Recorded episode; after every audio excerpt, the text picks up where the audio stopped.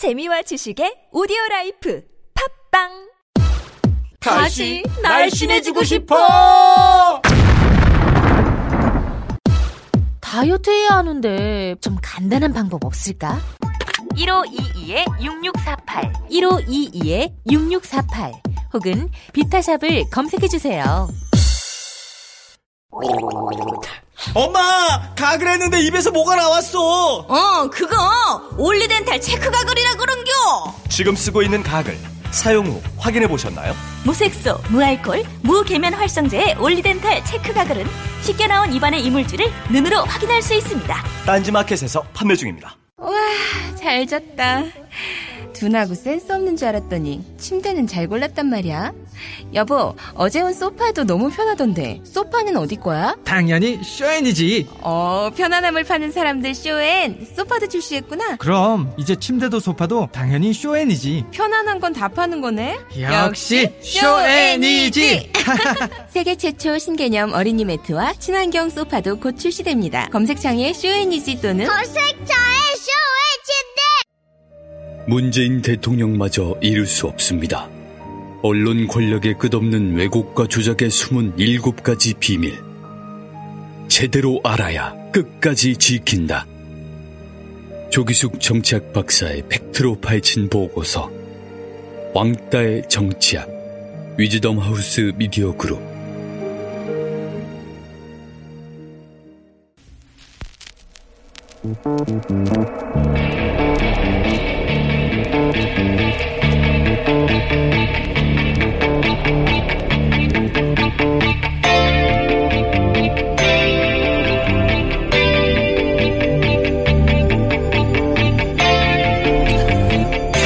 백 490억 원대 횡령 혐의로 3년 만에 한국에 온 유선나 씨는 억울하다고 했습니다.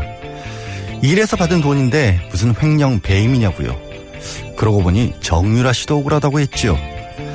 아버지가 취미 삼아 찍은 사진들을 계열사에 넘겨 60억 원을 받았어도 대기업으로부터 30억 원짜리 말을 받았어도 그저 주어진 대로 살았을 뿐이라는 겁니다.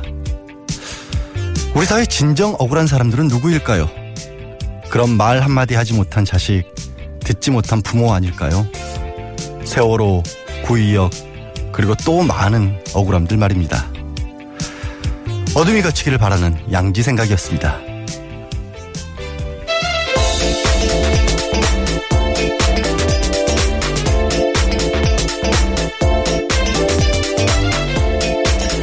네, ERU 이 정도는 알아야 할 아침 뉴스 시사인의 김은지 기자 나오셨습니다. 안녕하세요. 네, 안녕하세요. 어, 김은지 기자 김동연 경제부총리와 인연이 있으시더라고요. 칼럼을 하나 쓰셨어요. 아, 예, 직접 관계가 있는 건 아니고요. 예, 예. 후보자의 아들과 인연이 있었는데 예. 알려졌다시피 후보자 아들이 몇 년 전에 백혈병으로 숨졌습니다. 예, 가까운 후배였던 모양이던데. 네. 칼럼에서 그때 이제 김은지 기자 본인의 아픔도 고스란히 묻어나는 그런 글을 써서 사람을 울컥하게 만들었어요. 예. 네, 저 그냥 후배 아버지로만 알고 있었는데 예. 실은 그렇게 고위공직자인 것도 빈소 가서 알았습니다. 아, 그래요? 평소에 예. 그런 것들이 드러나질 않았던 모양이에요. 네. 그러고 나서 한 달 후에 자식을 잃은 부모가 빈소에 왔던 분들한테 편지를 보내서 네. 한번 또 마음에 좀 깊은 위로를 받았었는데 음. 최근에 보니까 당시 공직인 시절에 세월호 유가족들한테 그렇죠. 칼럼을 썼더라고요. 예, 예. 그것이 굉장히 좀 의미가 있다고 생각을 해서 그 마음 그대로 고위공직자로서 직분을 수행해줬으면 좋겠다라는 취지의 글을 쓴 바 있습니다. 음. 예, 예. 6월 6일자로 나갔었고요. 김동연 후보자가 당시 자신도 아들을 잃은 입장에서 세월호 부모들의 아픔에 공감하면서 그 마음을 그대로 공직에 이어나가겠다고 했고, 김은 기자가, 지 기자가 조금 전에 얘기했던 그 대목을, 그러니까 김동연 후보자가 당시 문상을 와주셨던 분들에게 한 달 정도 지내서 보낸 글이 있는데 인용하셨던 부분을, 부분을 제가 적어왔어요. 읽어드릴게요. 저희는 늘 이 세상이 아름답다고 생각했습니다. 힘든 일, 어려운 일조차 세상을 아름답게 만드는 요소라고 생각했습니다. 쉽지는 않겠지만 계속 그렇게 생각하도록 노력하려 합니다. 아들을 잃은 아픔을 이렇게 전했던 김동연 후보자 공직에 임용이 되신다면 그 마음 그대로 음, 계속 우리를 위해 아름답게 애써 주시기 바랍니다. 자, 오늘 준비해 오신 뉴스 들어보죠. 첫 번째 소식은 뭐죠? 네, 어제 법무부와 대검찰청 합동 감찰반이 사건 연루자들의 징계 수위를 발표했습니다. 예. 이른바 돈봉투 만찬 사건인데요. 이영렬 전 서울중앙지검장과 안태근 전 법무부 검찰국장에 대해서 면직을 청구했습니다. 네네. 법무부가 징계를 확정하면 두 사람은 곧바로 검사직을 박탈당하고 2년간 변호사 기업에 제약을 받습니다. 네. 이게 일단 그 두 사람에 대해서만 감찰 결과 면직을 청구한 거죠. 그러니까 네. 이게 두 번째로 높은 거고 일단 이제 공직에서 물러나고 다만 공- 공무원 연금은 이상이 없는 거죠. 그리고 2년 동안 변호사 일을 못 하는 거고 2년 후에 이제 할 수 있는 거고. 근데 뭐 법률 위반이나 이런 것 부분 또 나온 게 있나요? 네, 이영렬 전 지검장 같은 경우에는 김영란법 그러니까 부정청탁 금지법 위반했다라고 판단하고 대검찰청에 수사 의뢰했습니다. 예. 상급 기관인 법무부 검찰국 검사들한테 현금 100만 원이든 봉투를 건네고 1인 등 1인당 10만 원 가량의 식사를 제공했기 때문이라고 밝혔습니다. 그러니까 이제 총액이 어 이영렬 전 지검장이 검찰국장 법무부 소속에게 이 상급자인데도 줬기 때문에 그게 100만 원이고 밥값이 9만 5천 원이어서 109만 5천 원으로 김영란법에 저촉된다라는 판단을 한 건데 일단은 지금 청구인 거고 이제 법무부에서 공식적으로 징계위원회를 열어서 어떤 결정이 내려질 때는 그때 더 기다려봐야 되는 상황인 건데 어 그런데 실제로 수사를 의뢰한 거는 그러면 이영렬 전 지검장 한 사람뿐이잖아요. 네, 그 자리에 여러 사람이 있었는데요. 딱 한 사람만 수사 의뢰했습니다. 예. 게다가 특수활동비 관련해서도요. 대통령이 특수활동비 문제 있지 않냐면서 관련된 내용들 좀 조사해 달라고 요청한 바가 있는데 예. 이에 대해서도 어제 발표가 따로 없었습니다. 음, 그럼 뭐 안 했다는 거예요? 어떻다는 거예요? 네, 대통령 주문 사항을 이행하지 않은 건데요. 이에 대해서 합동 감- 감찰반 쪽은 시간이 부족해서 조사 결과 내지 못했다라면서 합동 TF 만들어서 조사 이어가겠다라고 하는 겁니다. 지금 김영란법이 적용이 되는 게 이영렬 전 지검장 한 사람만 됐는데 지금 안태근 검찰국장도 같이 주고받았잖아요. 근데 그게 왜 그렇냐면 아 이게 이게 김영란법 자체가 상급 기관이 하급 기관에게 주는 것은 저촉이 안 되고 왜냐하면 상급 기관이니까 뭐 이렇게 청탁 같은 걸 받을 가능성이 없다라고 보는 거고 그런데 하급 기관이 이 상급 기관에게 주는 것은 뭐 잘 보여서 어떻게 이익이라도 얻을 수 있기 때문에 이것만 지금 처벌을 한단 말이에요. 그래서 지금 하급 기관이라고 본 서울중앙지검장만 처벌을 한 건데 문제는 이게 모순된 게 뭐냐면 아시겠지만 그날은 선배랍시고 그렇죠. 사실상 검찰이라고 하는 조직은 당시에 어떤 직위에 있는가가 중요한 게 아니라 선후배 관계가 훨씬 높은 거고 그리고 실제로도 서울중앙지검장이 현실적으로는 더 높은 기관이잖아요. 예, 훨씬 더 권력이 있는 그러니까 것이죠. 그러니까 이게 굉장히 기계적으로 법을 적용한 것이 아니냐라는 그런 지적을 받을 수밖에 없는데 이게 검찰이 자기에 대해서 법을 적용할 때 이렇게 아주 엄정한 작태를 가지고 빠져나가시네요. 예. 자, 대통령이 지시한 특수활동비도 손을 안 댄 검찰 앞으로 어떻게 할지 보겠습니다. 이 감찰반이 이렇게 조금 다소 약한 감찰을 한 바람에 검찰 개혁에 더 어떻게 보면 속도를 낼 수 있는 계기도 만들어주는 게 아닌가 오히려 싶습니다. 자, 어제 이제 청문회가 계속됐죠. 이제 잠깐 이제 김동연 후보자 얘기도 했지만 먼저 뭐 강경화 후보자 얘기를 좀 해볼까요? 네, 강경화 외교부 장관 후보자는 지난 2015년 한일 위안부 합의에 대해서 의아한 부분이 많다고 밝혔습니다. 일본의 법적 책임과 배상이 명시되지 않았다라는 점에 대해서 비판한 겁니다. 네. 저도 이제 강경화 후보자의 얘기를 듣다가 처음 안 게 있는데 지금 가장 문제가 되고 있는 게 이른바 불가역적 최종 합의 라는 그런 문구가 표현이죠. 들어가서 예. 표현이 들어가서 아 그러면 요 한일 간에 이런 식으로 외교 관계에서 합의를 했으면 어떻게든 어쨌든 문제가 있더라도 못 바꾸는 게 아니냐라는 생각을 저도 참- 조금 했었는데 이런 건 원래 군사적인 합의에서나 나오는 거라라는 지적을 했더라고요 강경화 후보자가 그렇다라면 이게 다시 검토하는 게 충분히 외교적으로도 가능하다라는 뜻이겠죠. 강경화 후보자 어제 전반적으로 청문회에 대해서는 김은지 기자는 어떻게 봤어요?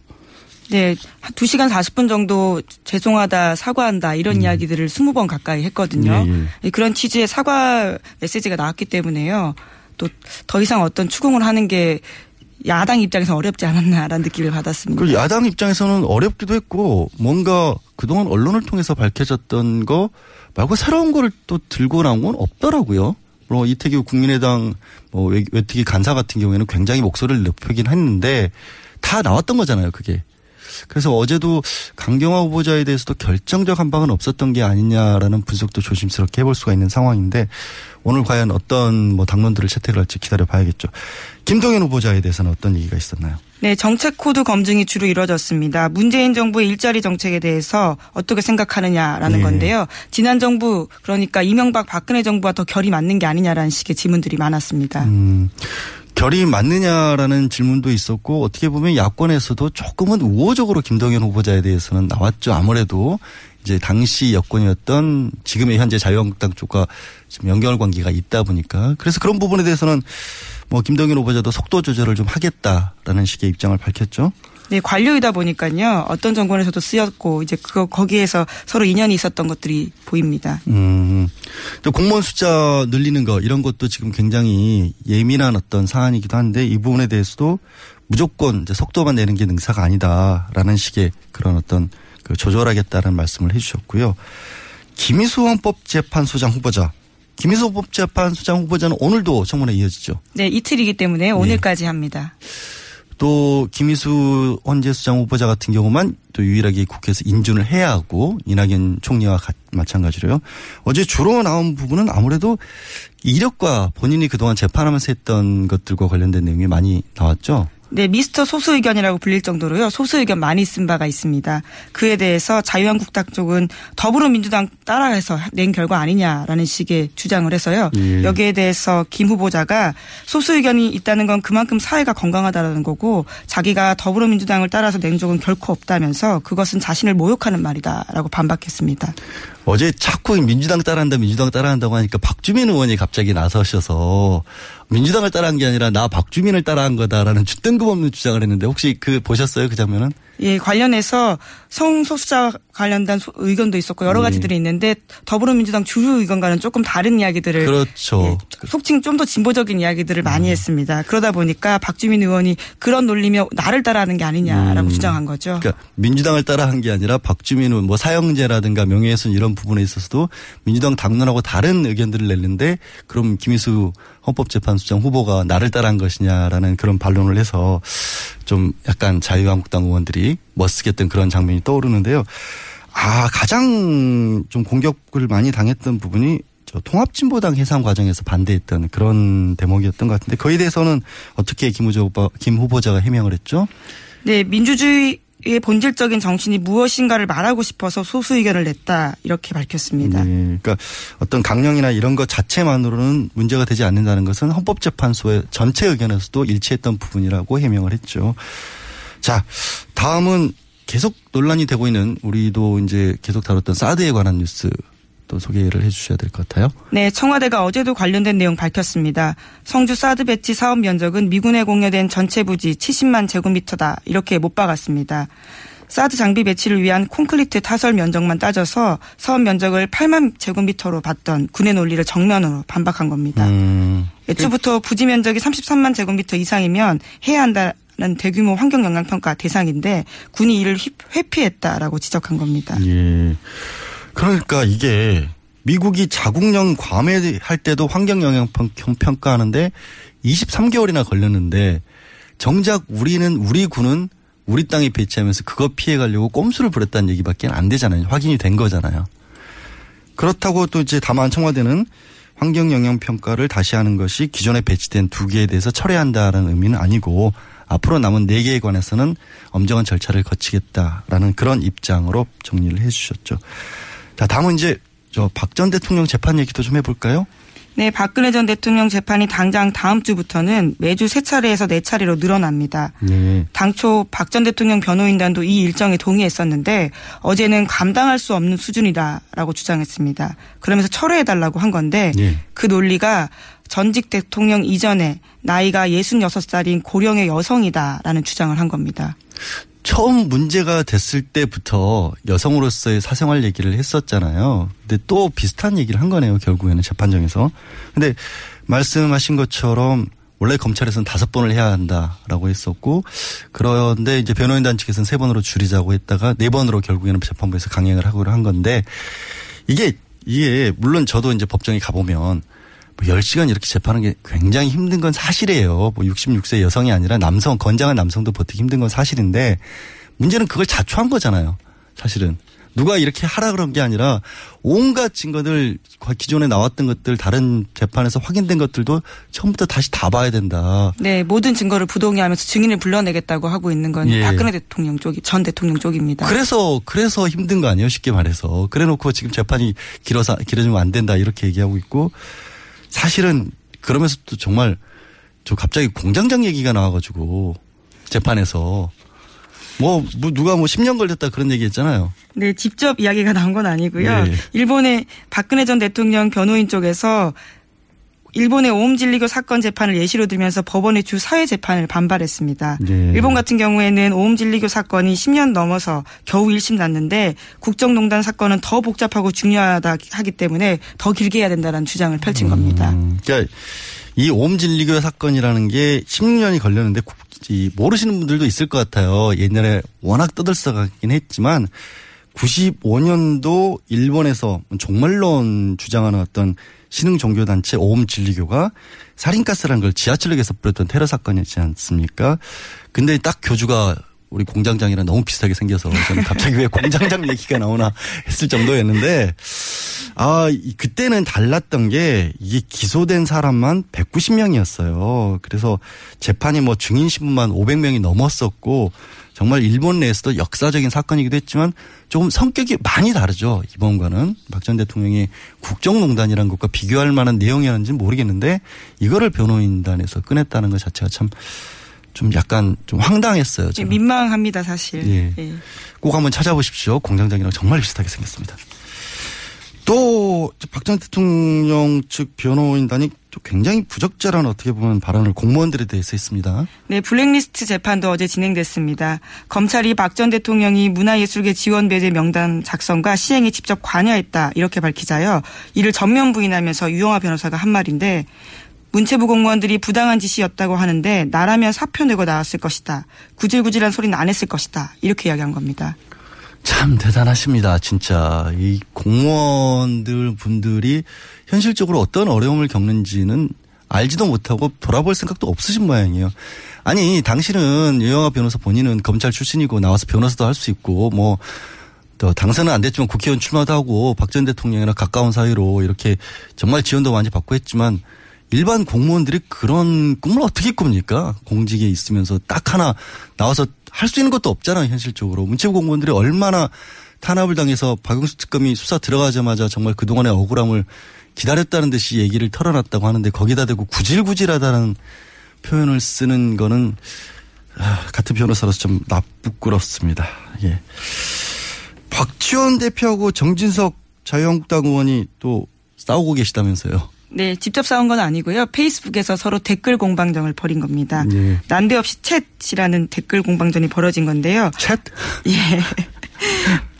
박지원 전 대표가 지난 6일에 자신의 페이스북에다가 문재인 정부 칭찬을 썼습니다. 어. 그러면서 김상조, 강경화, 김희수 새 후보자에 대한 청문회도 빨간불이지만 이번에는 국민의당이 협력해서 음. 해야 된다 이렇게 쓰자요. 거기에 댓글로 정진석 의원이 챗 이렇게 한마디 쓴 겁니다. 아, 다른 얘기 안 하고 챗이라고 예. 했었어요. 예, 거기에 또 대댓글이 달렸는데 예. 박전 대표가 정 의원 댓글에다가 다시 웬 챗 이렇게 예. 반박 댓글을 달았지만 더 이상 정 의원의 댓글은 없었습니다. 아, 예. 뭐, 이거, 여기에 대해서 박 전 대표 또 말씀 한마디 더 붙인 것도 있죠? 뭐라고 말씀하셨어요? 그래서. 예, 어제 방송 인터뷰 나와서 이야기 했는데요. 정진석 원내대표와 자기는 정체성이 좀 다르기 때문에 음. 함께하는 것은 무리일 거다 이렇게 밝혔습니다. 예. 박정원 대표 전 대표 국민의당 당론과 달리 끊임없이 좀 다른 얘기들을 해오고 있어서 과연 오늘도 이제 청문회와 관련돼서 국민의당이 어떤 입장을 취할지 굉장히 궁금한 상황인데 얼마나 영향이 있을지도 한번 관심을 가지고 지켜봐야 될 것 같습니다. 아, 우리는 지금 박 전 대통령이 재판까지 받고 있는 상황이긴 한데 이 박근혜 전- 예, 예, 박근혜 전전 대통령이 이게 미국에서도 잘못하면 이런 일이 벌어지지 않을까 하는 그런 상황이네요, 지금. 네, 여러 차례 전해드렸었는데요. 러시아 스캔들과 관련해서 오늘 청문회 열립니다. 미국 현지 시각으로 7일인데요. 오늘 제임스 코미 미국 FBI 전 국장이 나옵니다. 어. 관련한 증언들이 벌써부터 공개되면서요 언론의 관심을 모으고 있습니다. 저 코미 뭐라고 하시고 그때 뭐 트럼프 대통령으로부터 약간 좀 충성을 강요당했다 이런 얘기들을 했었는데 그런 증언들을 할 거라는 거죠, 그러니까. 네 이미 언론에다가요 서면 증언이 공개가 됐는데 음. 트럼프 대통령에게 러시아 스캔들 수사 중단 요구 받았다라는 직접 이야기를 한 겁니다. 아, 그래요? 그러면 이제 청문회에서 그 얘기를 직접적으로 증언할 텐데 이렇게 될 경우에는 그 풀린에 대해서 수사를 하지 말라는 것은 사법 방해죄. 우리로 치면은 뭐 공무집행 방해 이런 것들이 될 텐데 탄핵의 가능성마저도 정말 조심스럽게 나올 수밖에 없는 상황이 되겠네요. 자, 바다 건너 상황이지만 우리 애들도 크나큰 영향을 끼칠 수밖에 없는 미국에서 벌어지는 일이기 때문에 저 관심이 갈 수밖에 없는 상황이었습니다. 오늘 말씀은 여기까지 듣겠습니다. 네, 고맙습니다. 네, 시사인 김은지였습니다. 감사합니다. 네, 고맙습니다. 아무도 묻지도 따지지도 않고 가입하셨다고요? 보험은 너무 어려워요. 걱정 마십시오. 마이보험 체크가 도와드립니다. 1800-7917 마이보험 체크로 지금 전화 주세요. 1800-7917 이미 가입한 보험이나 신규 보험도 가장 좋은 조건을 체크해서 찾아드립니다. 인터넷 한글 주소 마이보험.com 또는 카카오톡에서 아이디 검색 마이보험을 친구 추가하여 상담하실 수 있습니다. 모닝똥? 제겐 사치였죠. 내가 토끼인지 토끼똥이 나인지 내가 변을 본 것인지 변을 당한 것인지 나는 바나나이고 싶다. 간혹 구렁이이고도 싶다. 아 큰일 났네. 이거 이러면 다 죽어. 미궁 장사랑! 빅동의 추억 미궁 장사랑이 찾아드립니다. 혈중 콜레스테롤 개선과 배변 활동에 도움을 주는 건강기능 식품입니다. 검색창에 미궁 장사랑 골반 잡자 바로 잡자 바디로직 허리 통증 바로 잡자 바디로직 몸매 교정 바로 잡자 바디로직 자세가 좋아지는 골반 교정 타이즈 바디로직 검색창에 골반 교정 바디로직 삐딱한 남성 골반 허리에도 역시 바디로직입니다. 바디로직의 효과를 못 느끼셨다면 100% 환불해드립니다. 자세한 환불 조건은 홈페이지를 참조하세요.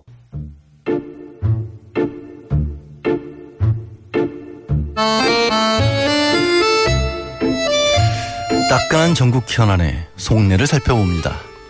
내부자 둘. 네, 더불어민주당 안민석 의원, 자유한국당 김성태 의원 모셨습니다. 안녕하세요. 예, 안녕하세요. 예. 김성태입니다.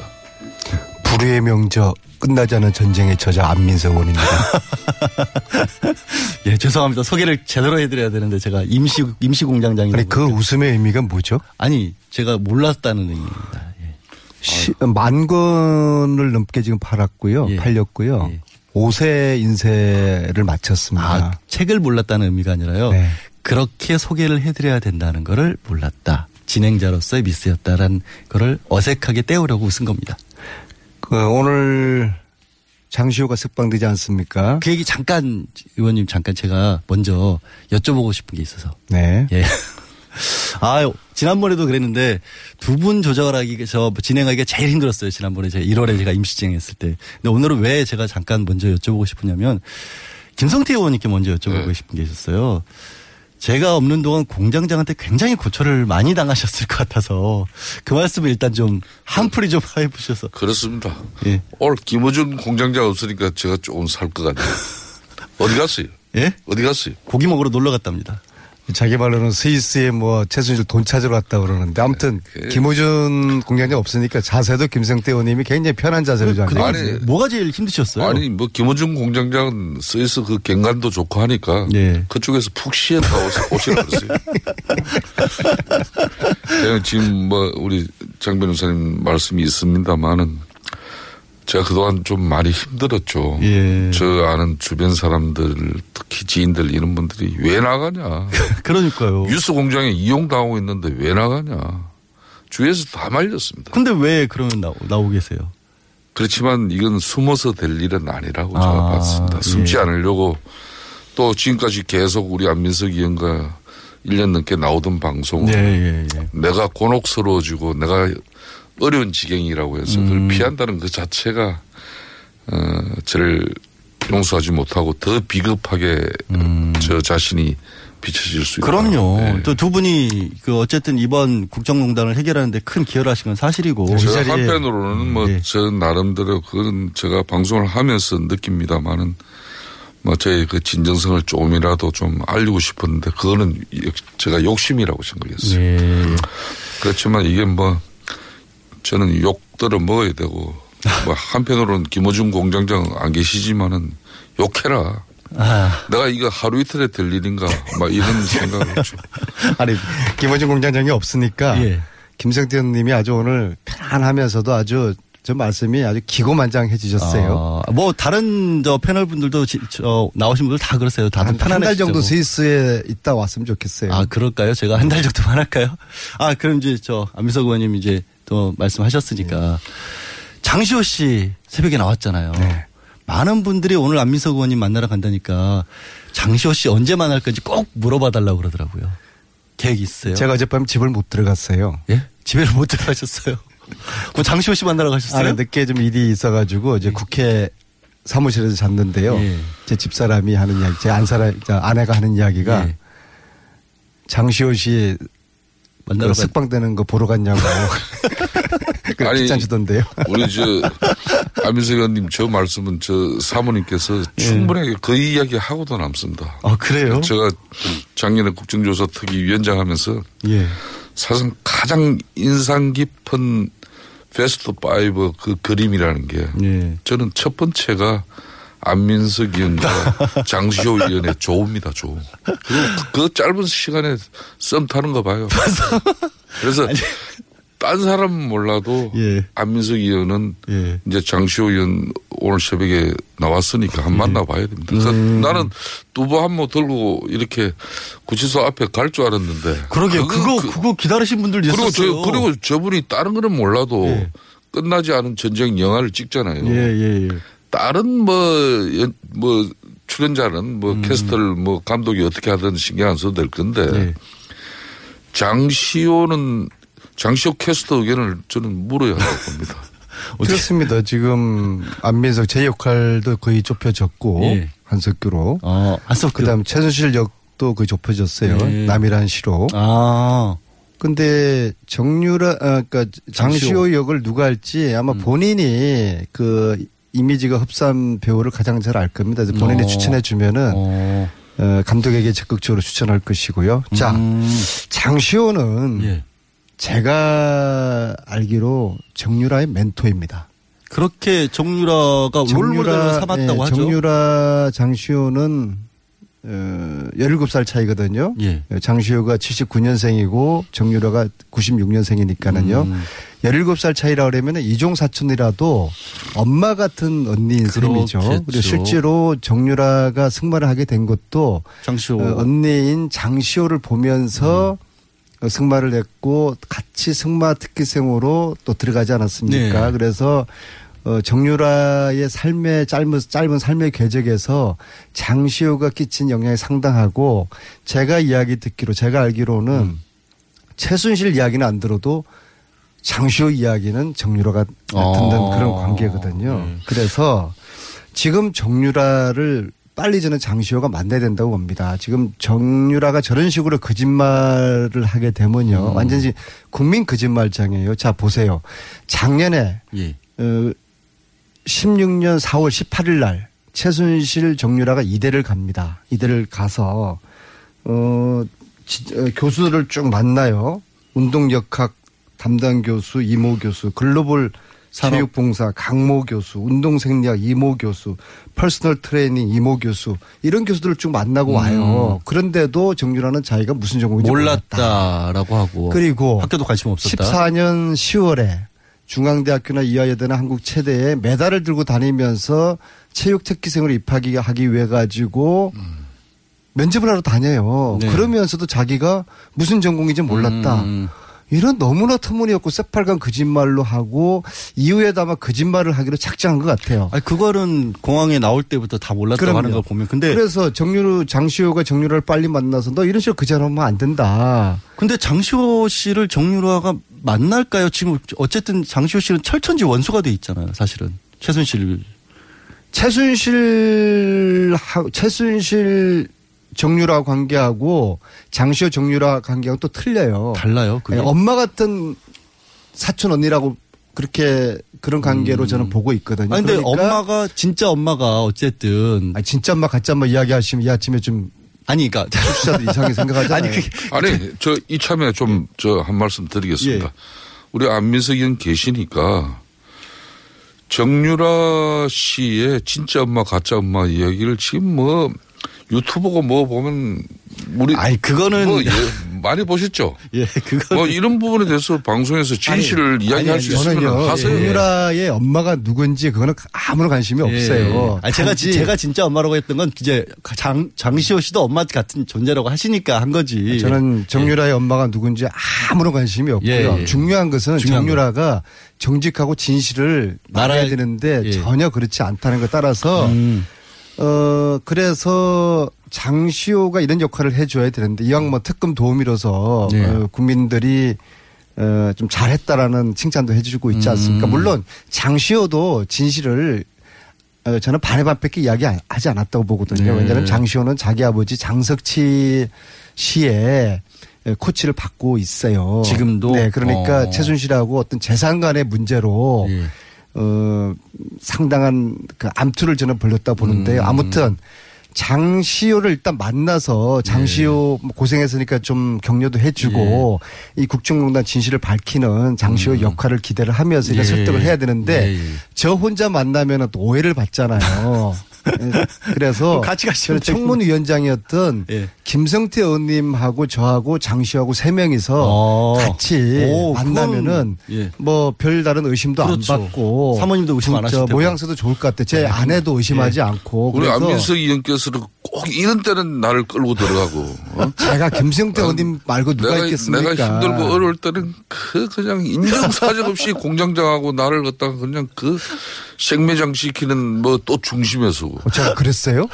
아 그런데도 아, 여기서 뭐 안민석 의원의 그러니까 일치세 때 이야기를 하지 마시고 에. 이제 해방이 됐으니까 안민석 장시호를 뭐, 오늘 예. 공개적으로 어 두 분이 만나시는 면담을 면담을 뭐 오늘 안민석 하고요. 의원이 최순실 뭐 부정재산 축적 특별법 네. 오늘 이따 토론회도 있지 않습니까? 제가 거기도 뭐 또 참여하지 않습니까? 아, 예, 네. 말씀 잘 하셨습니다. 네, 그래서 저는 정유라 이 정유라는 최순실 사태에 어찌 보면 시발점이 됐던 이대 학사야 음. 그렇죠. 학사 비리의 네. 당사자입니다. 예, 모든 특혜를 다 받은 아, 사람이니까. 그, 그 시작을 저분이 했어요. 네.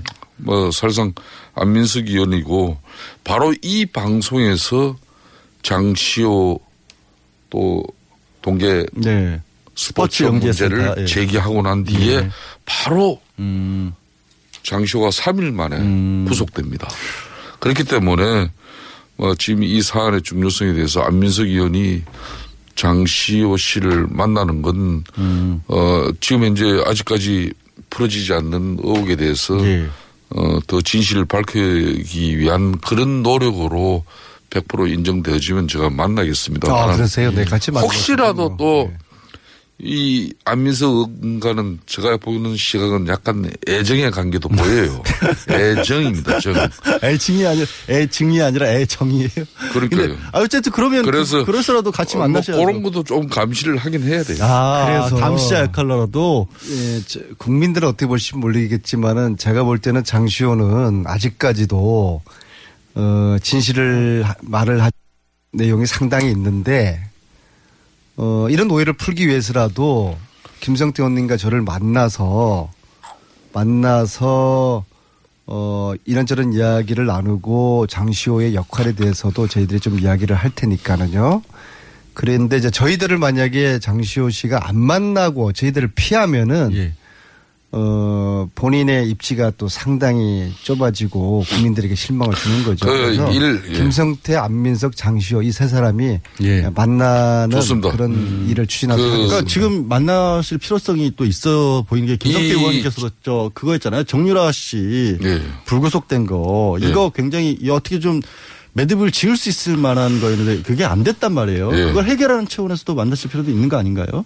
그렇습니다. 이 장시호 정의는 국정조사 청문회 때도 동행명령장이 발부된 35명의 예. 어, 그런 정인 중에 공직자를 제외하면은 유일하게 이 동행명령 집행에 응해서 출석한 음. 사람이 예. 장시호 정인이에요. 예, 예. 그러니까 일간의 검찰 수사에서 뭐 좀 서로 또 이 거래가 있었고 어 장시호 정인과 검찰과의 뭐 그런 의혹에 대해서 특검 일부러, 도움이. 음, 뭐 그런 시각이 있지만은 저는 처음부터 어, 이 장시호 정의는 예. 그래도 어, 뭔가 진실을 좀 이야기할 수 있는 음. 접근 방식만 잘 가져가면은 예. 그 그때 국회 청문회 다 민간인들 안 나왔죠. 음. 35명 아무도 안 났습니다. 그런데 유일하게 구치소에서 그것도 예. 살상 안 나올 수도 있었는데 예. 구치소에서 그것도 나왔다는 것은 어, 그마 그나마 그래도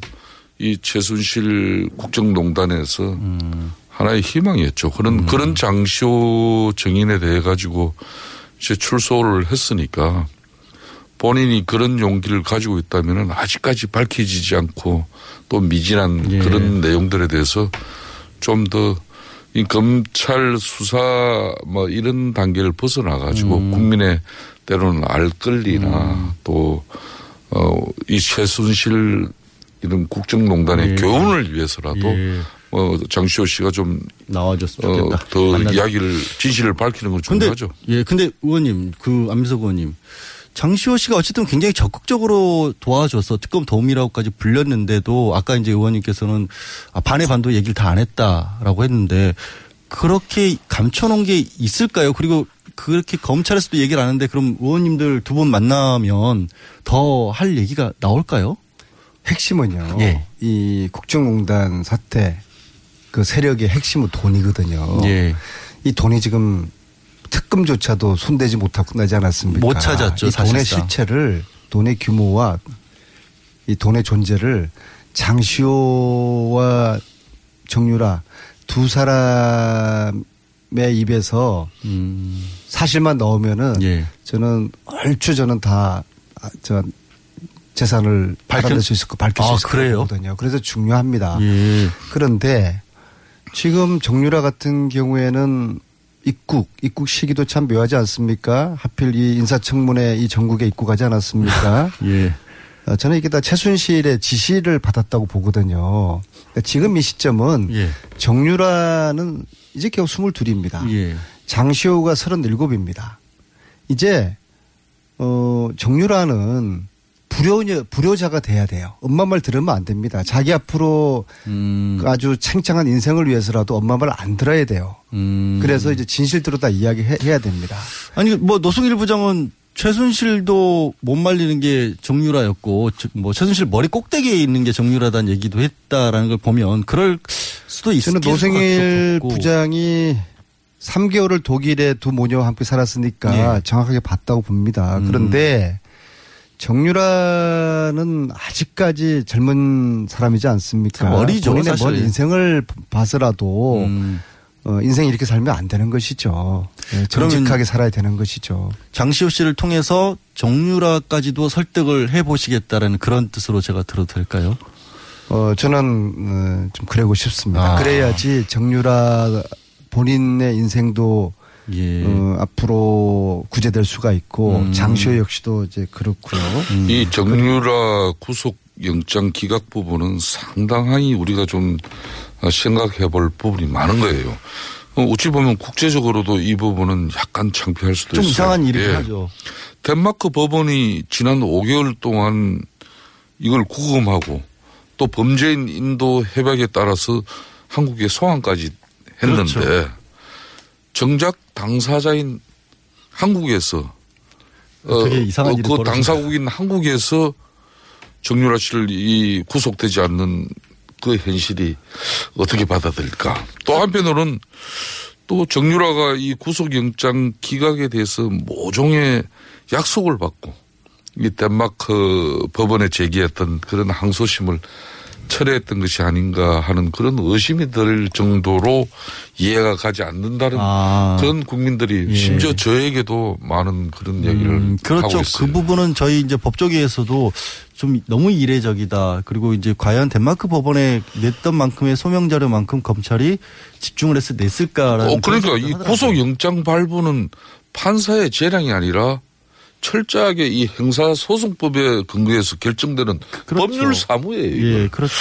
그런 어, 형사소송법 70조가 이게 피의자가 죄를 범하였다고 의심할 만한 상당한 그리고 이유를 변호사니까 잘 예, 알잖아요. 소명했다면 그러, 면뭐 영장을 발부를 해줘야 발부하는 되는 거죠. 그런데 좀 그- 그런 부분은 그게 납득이 안 되는 부분이 많죠. 국정농단으로 인해서 이제 국민들이 아주 화병이 생겼고 국민 화병이 생겼고 그리고 정권을 교체한 국민들이 화병이 치유되려고 하는 시점에 정유라 영장 기각이 되면서 다시 국민 합병이 도지게 생겼어요. 그래서 예. 검찰이 정치 검찰의 오해를 받지 않으려고 그러면은 예. 신속하게 구속영장을 재청구를 해서 예. 정유라 구속시키는 걸로 어 국민 합병도 다시 좀 지금 도지지 않습니까? 음. 이걸 치유를 시켜주고 어, 정치 검찰 오해를 벗고 국민 검찰로 거듭날 음. 수 있도록 하고 예. 정유라 역시도 어 앞으로 저- 어, 진실을 이야기해서 음. 전체적으로 국정농단 이 진실 규명 시즌 2에 이제 돌입을 해야 되고 음. 네. 전체적인 좀 재수사가 예. 어, 필요하다고 보는데요. 예, 아무튼 정유라가 지금처럼 본인의 잘못을 전혀 깨닫지 못하고 이게 세상이 뒤집어진 거 아닙니까? 그렇죠. 그래서 나 아무런 잘못 없다. 엄마가 시킨 대로 다 했다라고 저렇게 저건 거짓말을 하는 것이거든요. 예, 예. 그래서 정유라 씨 인생 그렇게 살면은 안 돼요. 음. 김성태 의원님. 예. 이제 저 안민석 의원님께서 이제 국민합병이라고 표현을 하셨는데 진짜 국민합병의 당사자 박근혜 전 대통령이 그 재판 받는데 굉장히 어렵다 힘들다. 뭐 연약한 여성이기 때문에 이게 일주일 네 번 재판 받는 것도 힘들고 전직 대통령으로서 예우도 해줘야 되는 거 아니냐 이런 얘기들이 계속 나와요. 계속해요 그쪽에서는. 그러니까 박 전 대통령 변호인 측에서 어, 재판 횟수를 줄이거나 이제 일시적으로라도 좀 배려를 해달라는 그런 뭐 요청을 법원에게 한 것 같은데 굳이 고령이나 뭐 연약한 그런 여성임을 강조하지 않더라도 예. 어, 주사회 재판은 사실상 건강한 일반인도 소화하기 힘든 강행군은 맞는 사실이죠. 물론 변호사님도 아니, 잘 그렇죠. 그거 자체로 맞죠. 하지만 국민들은 이 대한민국을 뒤흔들었던 이번 사태가 최대한 이제 빨리 밝혀지기를 이제 바라고 있습니다. 즉 그 말은 뭐 이- 빨리 음. 재판이 이루어지고 선고가 이루어지길 바라는 것이죠. 네. 그래야 화병이 좀 음, 식힐 그래서 것 같으니까. 뭐 그렇기 때문에 어, 박 전 대통령께서도 많이 힘들고 어려우시겠지만은 어, 재판부의 그런 스케줄에 적극적으로 협조하고 예. 또 본인이 어떻게든 어, 건강을 잘 유지하면서 예. 재판에 성실히 받는 길밖에 지금 없는 거죠. 음.